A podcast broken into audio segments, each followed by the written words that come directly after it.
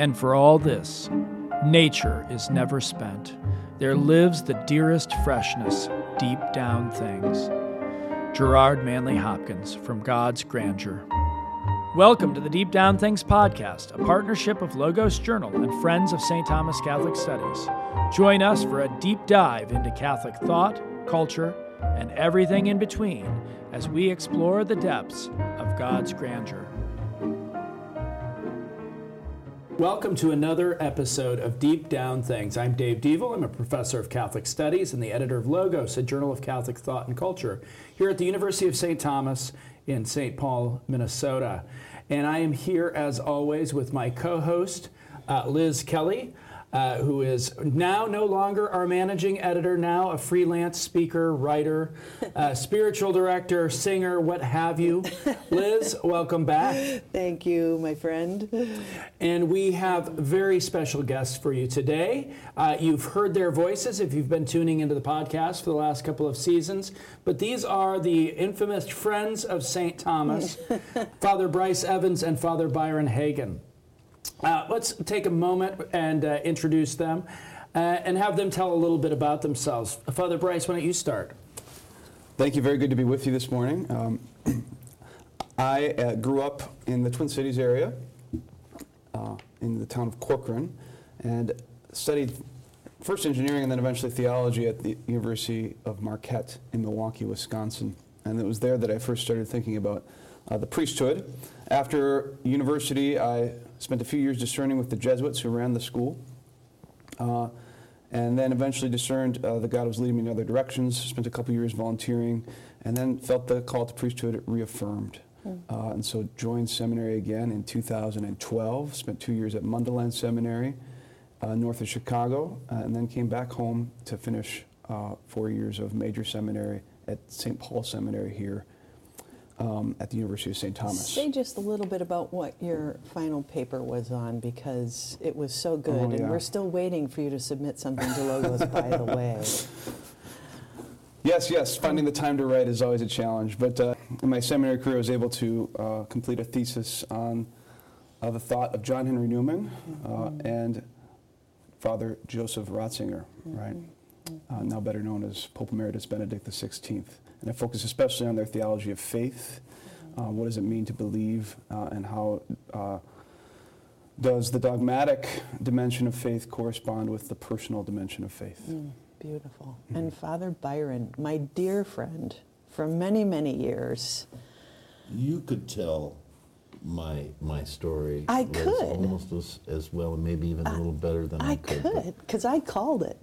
Isn't that weird? So. Um, as I was born and raised in upstate New York, but my parents were both from the deep south. And my father made what would uh, ultimately be a very fateful decision, certainly for me, to attend uh, a, uh, a, Wesleyan liberal arts college in upstate New York. And that's how I came to be a Yankee, mm. which is what my southern kin, how they, how they call me. Um, and grew up in the, in the low church southern well, you know, we're in upstate New York, right? But in the low church uh, evangelical tradition and uh, Pentecostal tradition, and um, raised on, uh, to say, raised on classical music in the King James Bible, which isn't a bad uh, education uh, for a young person growing up at home.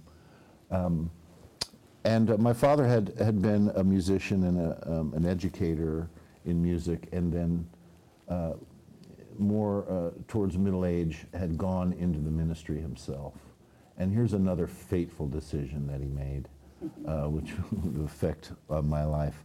Um, there's a lot of, of uh, sort of a Jonah-like a tale in my effort to make sure that I succeeded in music in such a way uh, that I didn't wind up getting uh, pulled back into this gravity of my father's career change. And then here I am sitting here with this collar on um, but Liz, you know, uh, you and I go back uh, to our time together in Nashville when we were we were playing some music together, and then later on I was in Los Angeles, and that's when I came into the Catholic Church. Um, and so it wasn't too long after that that the possibility of priesthood started to uh, really awaken in my heart. Uh, which I have so much to thank, uh, to be thankful to you for and Catholic Studies because being drawn here uh, to St. Paul and some of the contacts uh, that um, you helped put together for me uh, really uh, sparked my imagination in a way that uh, um, has led me to this point. Mm, we are all the better for it. Uh, your, your comments remind me of Peter Kreeft's famous line that the three great things are the Latin Mass, the King James Bible, and the hymns of Wesley. With those, you can do quite a bit. I'm a real fan of Kreeft, and, and uh, that sounds just like the sort of thing he would say. I wasn't familiar with that quote, but thanks for. Uh, isn't that the truth? Yeah. Isn't that the truth? Well, you two are uh, you two are at a parish in St. Paul. In addition to providing commentary on all of our episodes, Which shouldn't be missed. which Check should it not out. be missed. It's Everybody should fab- listen to the extra. This is one of the reasons why you should become a uh, sponsor at Patreon, is so that you can get access to all of these talks. Um, but tell us a little bit about your parish and about the community that you're forming. Yeah, so we're together co-pastoring. Uh, it's not the technical term. The technical term is priest in solidum, but we, we call it co-pastoring. We're uh, pastoring together St. Mary's Parish, a small parish in Lower Town St. Paul, uh, in the downtown area, um, which is a parish with a rich history. Beautiful Uh, It's a church. Mm-hmm. beautiful church, right? Kind of a little hidden gem there tucked away It by the interstate. It is. Um, uh, and the Archbishop uh, missioned us there together so that we could pursue forming a community of life together. Um, uh, specifically, uh, we hope will eventually be an oratory of St. Philip Neri. Uh, so the oratory is a mode of priestly communal life, uh, originally founded by St. Philip uh, in the 16th century in Rome. Um, and it's been replicated all around the world throughout the church, entered the English speaking world through St. John Henry Newman. Um, and we believe that this is St. Paul in the 21st century is a good time and place for an oratory. And what's the difference between a parish and an oratory? What does an oratory do that a parish doesn't, or what additionally does it do? An oratory um, may, may uh, carry out its apostolates in, in numerous ways. If an oratory serves a parish, uh, there is, um, of course, the basic uh, kind of way in, in which parishes need to be pastored, and an oratory uh, doesn't shirk its responsibility there.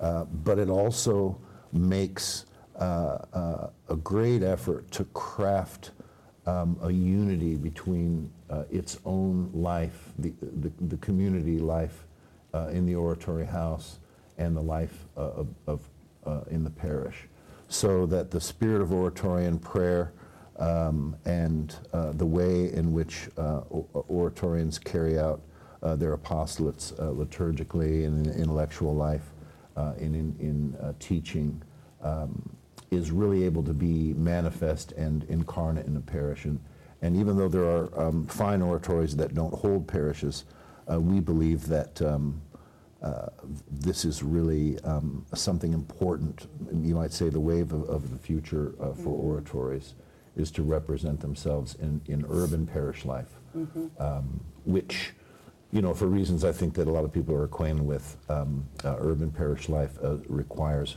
uh, in our time more of a concentrated um, mission in order to keep them vital, just largely because of the demographic shifting, especially in our legacy Catholic cities. A lot of oratories do have other missions. I know I've visited the Pittsburgh Oratory, and they do campus ministry with University of Pittsburgh and Carnegie Mellon University. Um, uh, is you know is is that kind of thing within within the ambit of what you're thinking about, or or is how is the how is it determined what other kinds of uh, charisms you, you might have uh, within a particular uh, area? That's. I'll just make a quick comment. I'll let Father Evans maybe pursue that a little deeper. Uh, the Pittsburgh Oratory, which we consider to be really one of the, perhaps the flagship oratory in the United States in a certain way, um, is an example of an oratory that does not have a parish apostolate. So um, uh, this really has allowed them to be free and creative and set some standards, I think, for other oratories to imitate in the ways that are possible for them. I think there's certainly a, um, a close connection between the mission of, of the oratory and um, the evangelization of the mind. Uh, this is definitely an insight that uh, St. John Henry Newman had when he mm-hmm. Uh, decided upon his conversion to pursue the life of the orator as the way he wanted to live out his priestly life. He really saw that our age needs uh, a communal effort and a communal context in which uh, to pursue the evangelization of the mind, which is especially necessary in our times, which, uh, in which the intellectual currents are very much uh, often at odds with uh, the understanding of the faith, right? And this is very necessary for the vibrancy of the faith. So for that reason, there's uh, a close connection and a fittingness uh, between uh, the ministry of an oratory and the ministry of uh, the university and the ministry of education. However, I think our instinct is that what the parish provides is a nice place for a communal home that's stable, right? That's one of the advantages of the oratory is that the, the priests stay put, right? they have stability, um, and therefore they can plan uh, for generations of, of relationships with people. And another really important facet of the oratory is that they're always, the priestly community is always f- founded in tandem with a lay community uh, who receive formation uh, from the oratorian priests, who pray with the oratorian priests, and who work with the or- oratorian priests in communal apostolate. Um, so for this reason, we, f- we find the combination of educational ministry and parish ministry to be kind of an ideal uh, for what we're hoping to, to accomplish. Absolutely. Mm-hmm. Now you mentioned stability, but I mean, one of the things about the oratory is oratorians don't take vows, right? You right. sort of make promises, or I don't know, like.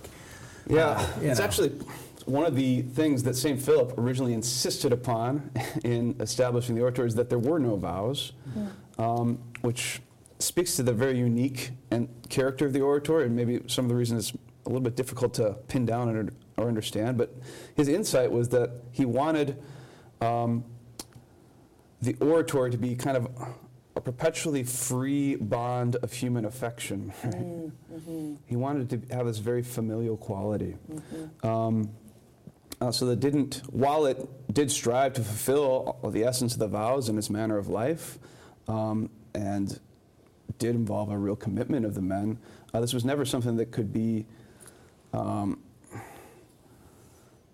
that could boil down to a mere kind of falling back on a rule. He wanted always to be freely rechosen every day uh, and rooted in the men's belonging to one another and real affection for one another. It's also part of the reason he didn't want his oratories getting too large because he wanted each man to know the other man's face. So like it, it, it had to rely on this uh, freely chosen affection and, and recommitment to love every day. Mm, beautiful. Well, the, I mean, the, uh, you know, you might say it's the bond of affection, the bond of friendship. Mm-hmm. Christian friendship is at the heart of this this mission. And but, how much that needs to be mm-hmm.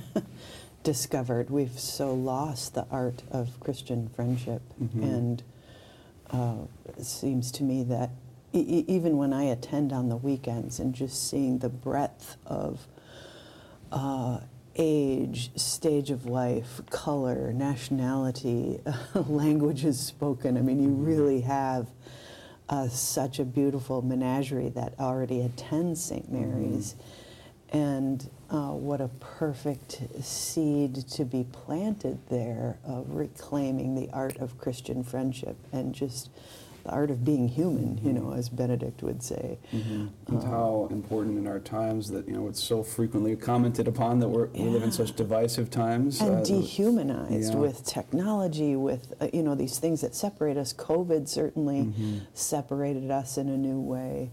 And um, you know, I just see that seed even being planted. The it's a beautiful opportunity for Christian witness. You know, the more we can create zones of real deep mm-hmm. uh, Christian connection, Christian friendship. Mm-hmm. I think Catholic studies is certainly a beautiful example of that yeah. here in the Twin Cities and elsewhere. Yeah.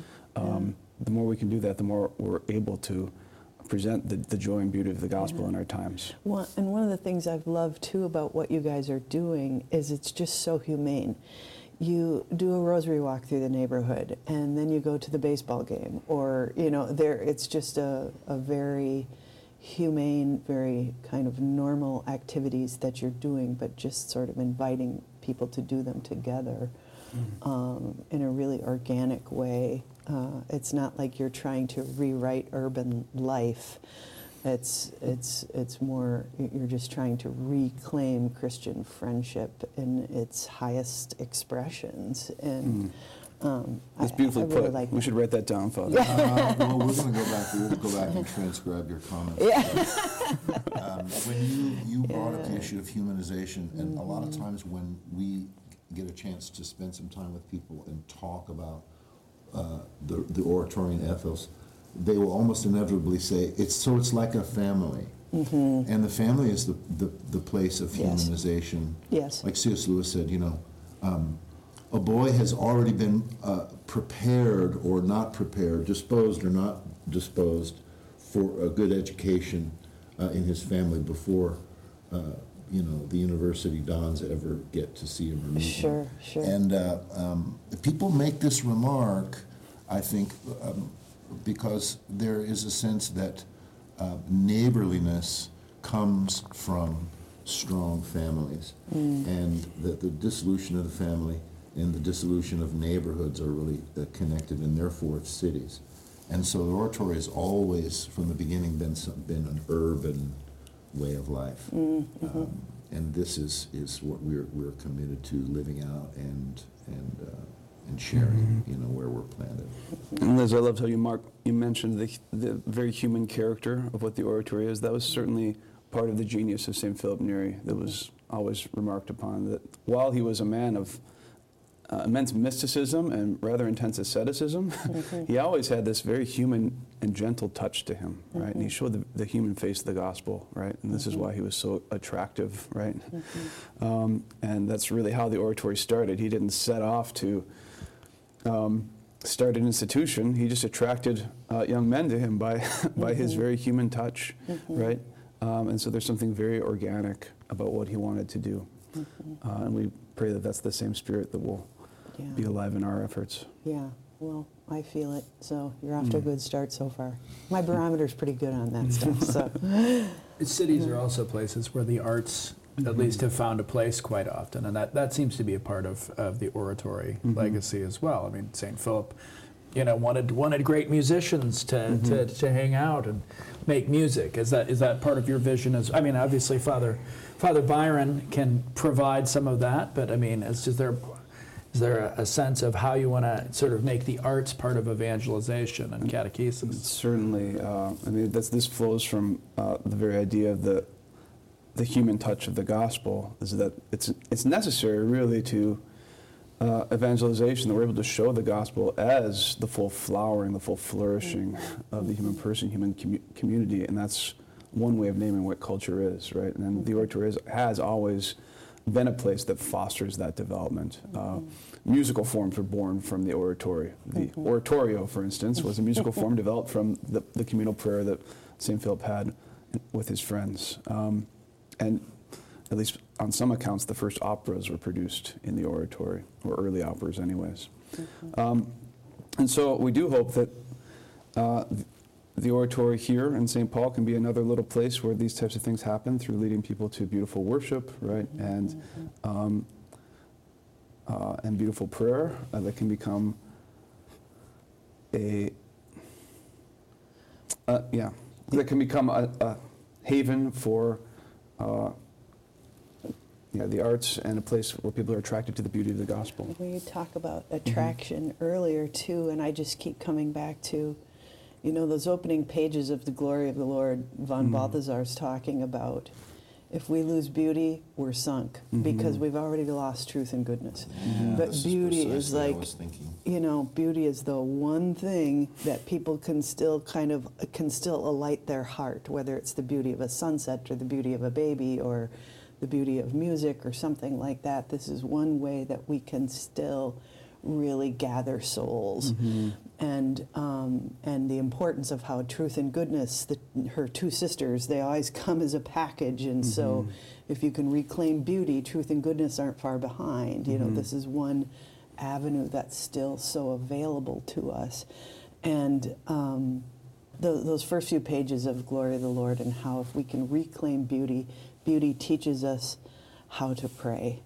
And, and I would add, it teaches us also how to love and mm-hmm. what to love, you mm-hmm. know. So there can't be an overstatement of how important it is to order people toward beauty, truly mm-hmm. beautiful things.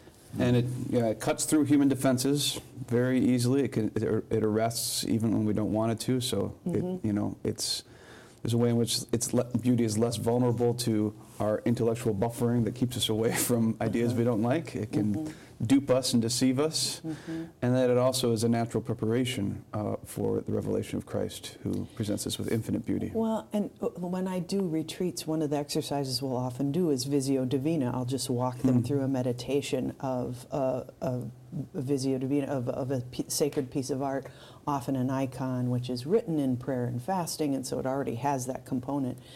And it is remarkable. I have done this with thousands of women across the United States, and how, even with the same image, there's always something new being unearthed by the various souls who come to contemplate that piece.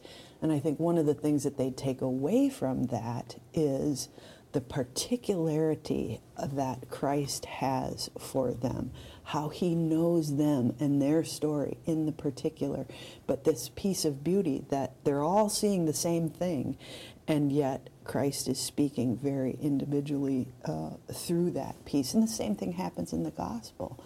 This is why Ignatius says repetition is so important. Um, I can pray with a verse one day, get one sort of message and, and direction, pray with the same verse the next day, and it's completely renewed. You know, it's completely refreshed. So I do think that there's a way that beauty can accomplish something that maybe other kinds of catechesis cannot. As the founding program of the Catholic Studies movement in higher education, St. Thomas Catholic Studies is internationally recognized for its integrated, Christ centered approach to exploring 2,000 years of Catholic thought and culture. We provide a range of undergraduate and graduate programs as well as professional development opportunities, all to help you integrate faith into your academic and professional pursuits. Catholic intellectual exploration or career preparation? Choose both. Visit stthomas.edu. That's stthomas.edu backslash Catholic Studies to learn about our online, on ground, and hybrid educational options so you can learn and grow wherever you need to be. This is really um, an, an insight that is nourishing for us and informative for us. You know, the the 20th century uh, in Western culture is a period of cultural crisis, and not only the values of the good and the true called radically into question, but even the lasciety of beauty. Yes. Uh, philosophers artists asking themselves and one another, can are we allowed morally to represent the beautiful now after this ugly uh, uh, period of the wars, for instance? Yes, Um, right. Is this, uh, that, that, that the beautiful hasn't been revealed, you know, as, Yeah. as a mask, as something untruthful? Yes. And at the same time, what one sees in the later part of the 20th century in all sorts of places in art, the neo-traditionalist movement uh, shows not simply that traditionalism is just another style whose time has come around again, but rather that there's a desire uh, in, in not only in artists, but also in those who are, um, who are educated and, and appreciate art, uh, for beauty and, and in its classical canons, even though presented, you know, in, in new ways, um, that this is something that is still speaks to people as a place of uh, oasis uh, from otherwise forms of life that are uh, really quite um, oppressive. Mm-hmm. And the church has to be there mm-hmm. precisely because the church has always understood herself as a custodian of the beautiful Yes. in all the ways that you talk about how the soul is drawn up. Yes, the transcendent that's inherent in it has to be reawakened. That's one of beauty's vocations mm-hmm. is to draw us into the transcendent. I mean, if beauty had a job, that would be one of them is to to remind us that our humanity is actually created for an eternal reality. Um, The forms, though, I like that. I mean, we had James Matthew Wilson on last season, and you know, he, he didn't talk about uh, you know poetry and and uh, traditional poetry. He talked about the soul, Uh, but it's the same sort of question about the ordering of things. And, and uh, I think you're right that the more traditional forms, not, not held to in some sort of rigid, uh, you know, or sort of repetitive way, but, but uh, informed by living faith and, and real people. That's what, that's what attracts people. They see the order in the universe, but also uh, the animating spirit within. Uh, and that's, I, I think that's, that's so important. Uh, and that's why maybe, you know, younger people, I think, are more attracted to more traditional forms of liturgy and music when they're attracted to the faith. I think that's absolutely the case. Um, there are there are things that can presented can be presented out of pure archaism, which is uh, not what we think should be advocated. Right. Um, but nevertheless, I think what we discover, and this, you find this, um, you know, Ratzinger comments uh, where he says there's actually a, a, a massive revival happening uh, in Western musical circles, um, uh, recovery of church music and the aesthetics, and this revival is happening. Uh, almost in every place that one can look, except in church. and I think since he, since he, since he wrote those words, that's uh, becoming, uh, you know, less true with respect to to the response um, the church is making uh, with her own musical language and artistic language and tradition. So I like this phrase that we've been discussing is discipleship of the mind. It's certainly a core um, attribute to all that Catholic study ap- aspires to, just a formation of, of the mind. Speak a little bit about that. Well, there's no doubt that we live in a time in which um, the challenges presented to the life of faith are uniquely uh, intellectual challenges. I mean, every age has had its challenges, right? And there's always been heresies, of course, right? And there's always been moral corruption in every age. So, in that, in these dimensions, um, our age, the fact that we're, we have challenges for our faith is not unique, but our age is unique in that there's a lot of deep uh, intellectual currents at play uh, in the culture uh, that really do attack some of the foundations of the faith. And so it's all the more important um, if we're to have a strong, vibrant, um, uh, not only stable but dynamic faith in our age that we need to have minds that are enlightened by the gospel, right? Um, it's always been important, but it's especially important in our age, right? Um, So, practically speaking, how does oratory achieve that? yeah. We'd like to um, at least contribute to giving an answer to the question, which, in our estimation, is really once one strips away a lot of the um, rhetoric of ideology, uh, the question that the culture is asking, which is, is it even possible that God can speak to us? And if so, how is that possible?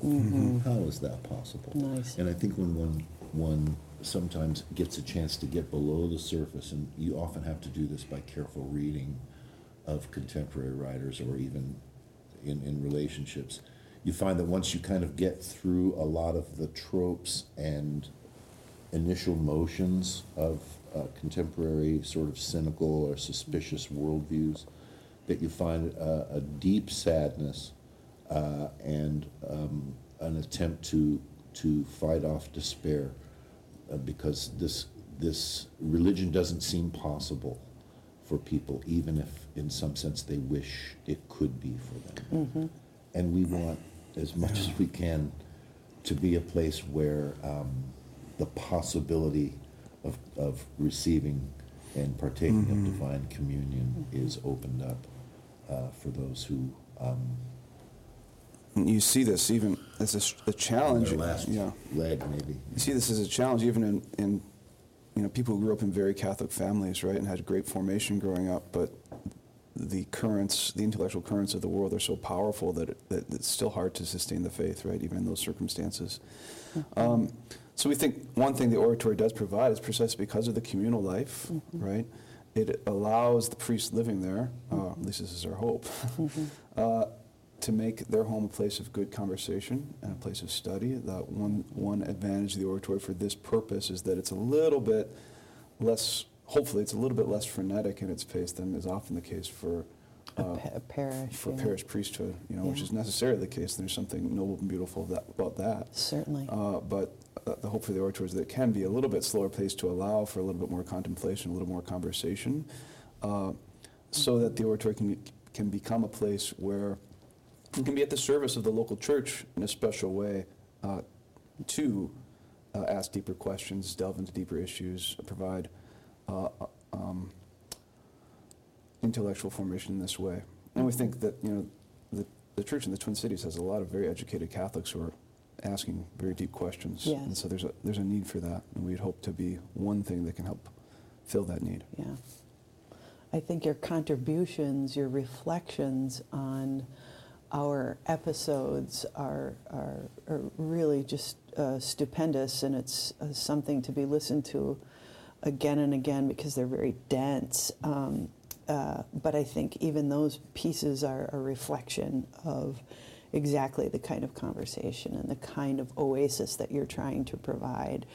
We're, we're, we're a little bit of a part of that, so I'm grateful. Well, we, to be invited into that, you know, I feel like I'm listening to an episode and preparing a, a response or reflection and thinking, man, how could I butt my head into this conversation right now? I really want to be.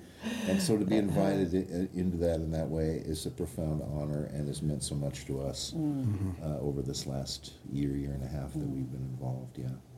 And I think it's uh, really gives you a taste, sort of, of what the heart of and the mind of oratory um, wants to offer. Like this this buffet, it's like this beautiful feast every every time you guys have your little reflection, um, almost like the the dessert or something after the episode. It- It's it's more it's more nourishment than that. It's not just dessert, um, but there is something really wonderful about it. That if people are sort of interested about what Yeah. an oratory is, what the root of it is, where its heart and mind is situated, uh, I think listening to Father Bryce's and Father Byron's reflections is is a very nice little taste of that.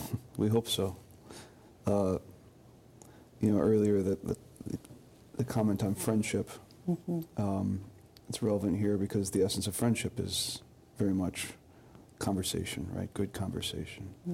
Um, and the early oratorians actually described the essence and heart of the oratory as familiar conversation on the Word of God, right?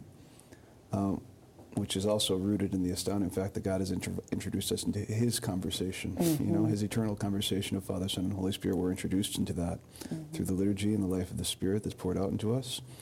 Um, and the goal of the oratory is to be a place where that conversation lives in a beautiful way, both in the community of the priest, but then also anybody else who wants to come and be a part of it. You know, to invite others into that conversation. You did mention the lay um, uh, um, attribute. That, can you talk a little bit more about what that is? Or Well, it takes on a lot of different shapes and different oratories, Uh-huh. um, but it is a, a formal uh, and constitutive factor of the oratory that every oratory one is founded needs also to have a complementary lay component, Uh, which would even have some sort of structure. There'd be a leader of the lay oratory and Mm-hmm. some sort of formal commitment process for people who want to be involved. Mm-hmm. Uh, uh, but with that said, it can take a lot of different shapes, and we'll be doing some experimentation for what, what it might look like. I think the essential uh, pillars of it would be regular prayer with the oratorian priests, right? Whether that's once a week or once a month or something like this.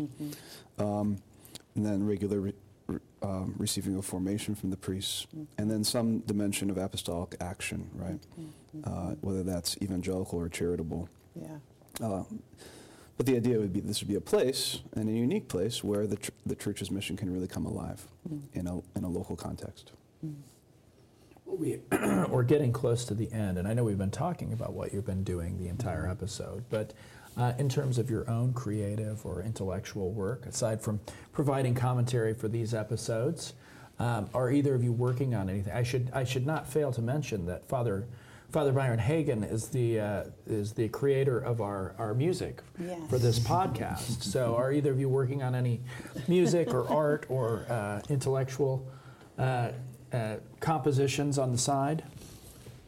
Uh, we've we've um, we keep ourselves going on projects. So uh, a couple of years ago, Father Evans and I uh, uh, wrote together and presented together um, a course for RCIA for Rite of Christian Initiation uh, for adults that we really imagined um, as being uh, something that would would be an ongoing uh, uh, aspect of continuing adult formation as well, and part of oratory formation. So the way in which we got at that was really quite uh, creative for us and a theological challenge. And and uh, you know, I'm adjuncting uh, at the seminary um, of all courses uh, teaching holy orders this spring at St. Paul Seminary, and that has been a fantastic project for me of, of renewal and refreshing um, with respect to looking at the church's theology from the angle of considering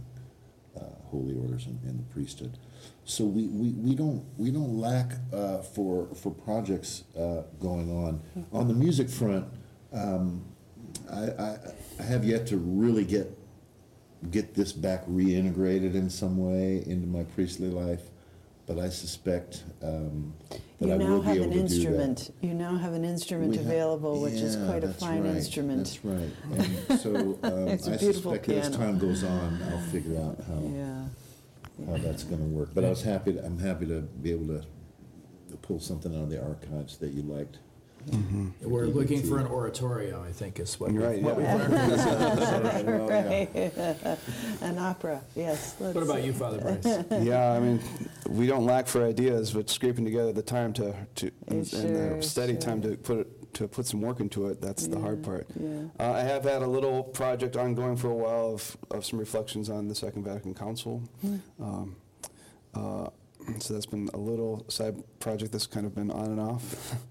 Um, uh, also been teaching, had the joy of teaching at Catholic Studies uh, Mm-hmm. this year, um, and so that's, uh, you know, required a good amount of intellectual work to uh, put, put courses together. Um, uh, but then we're also reflecting a lot on what we might write and say about the oratory and its and, and uh, how it suits this place in history. And um, so those have been Well, some of the major things we've been working on. It's a really exciting Mm-hmm. time for you, and I love the way that the pieces are kind of coming together. Um, it's like almost a good stew. Mm-hmm. here, here, all of the pieces are coming together, and I can see the Holy Spirit kind of stirring the pot and saying, you know, we're getting there, we're getting there. You know, uh, Please God. cooking, cooking, cooking. Uh, it's a long, slow stew, uh, but such a worthy pursuit, and we just couldn't be um, more grateful for your pursuing it, and just wish you so much the best. And